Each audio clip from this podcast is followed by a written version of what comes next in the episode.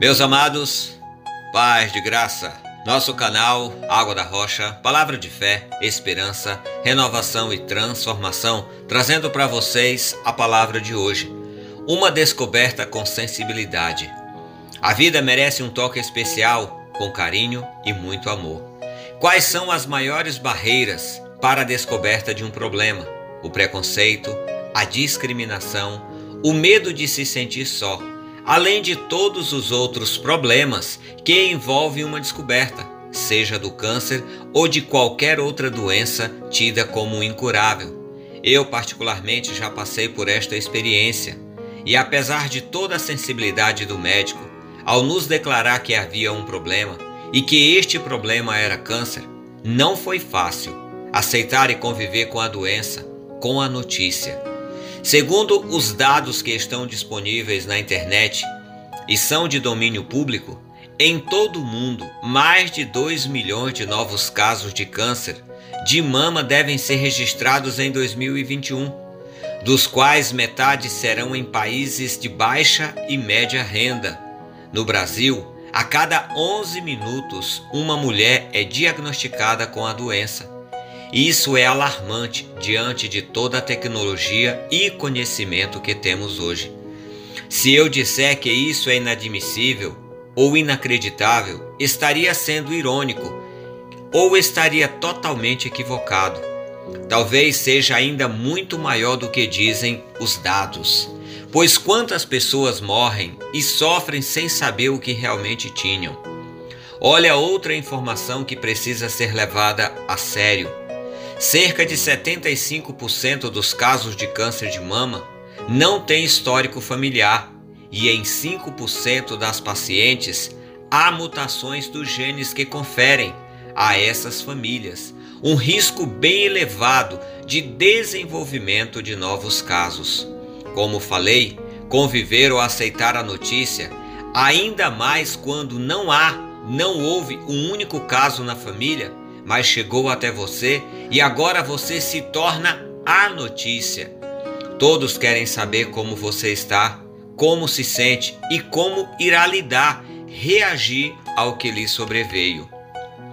Em primeiro lugar, apoio incondicional da família, dos amigos e muita, muita fé em Deus, pois sem utopia ou dramas é uma batalha muito árdua só sabe quem já enfrentou ou enfrenta, mas com o apoio financeiro, logístico e muito carinho de todos, os passos são menos dolorosos.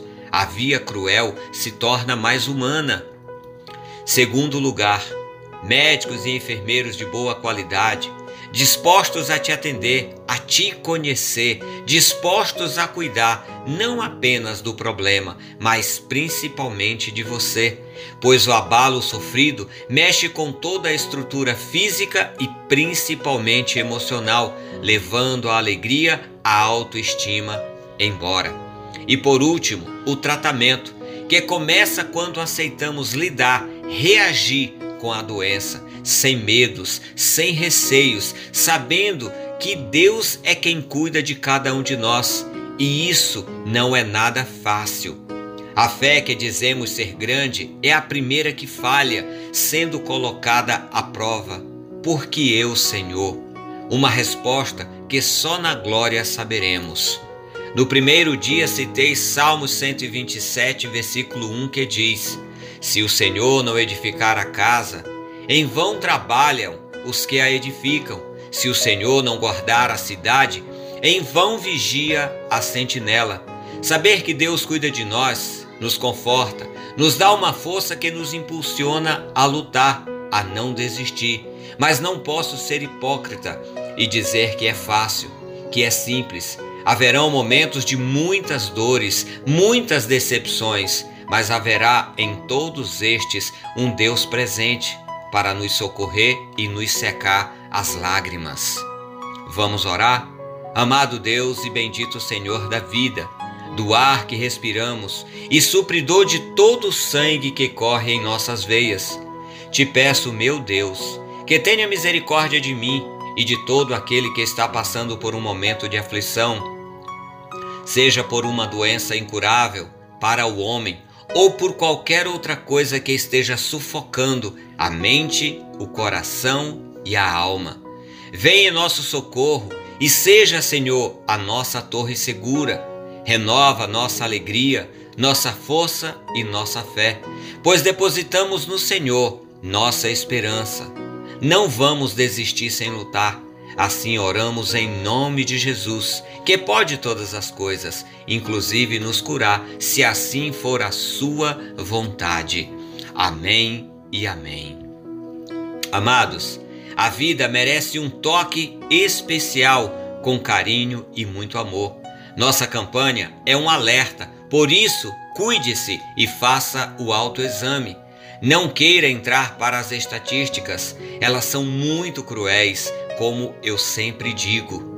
Creia em Deus, creia no milagre. Eu creio no milagre, afinal, Deus é bom e o tempo todo. Pense nisso e movimente-se. Busque ajuda, você não está só. Tenhamos todos um ótimo dia.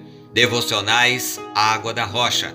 Se você gostou dessa mensagem, curta, comente e compartilhe com outras pessoas, para que elas também sejam impactadas pela palavra de Deus. Deus abençoe, até a próxima e paz de graça!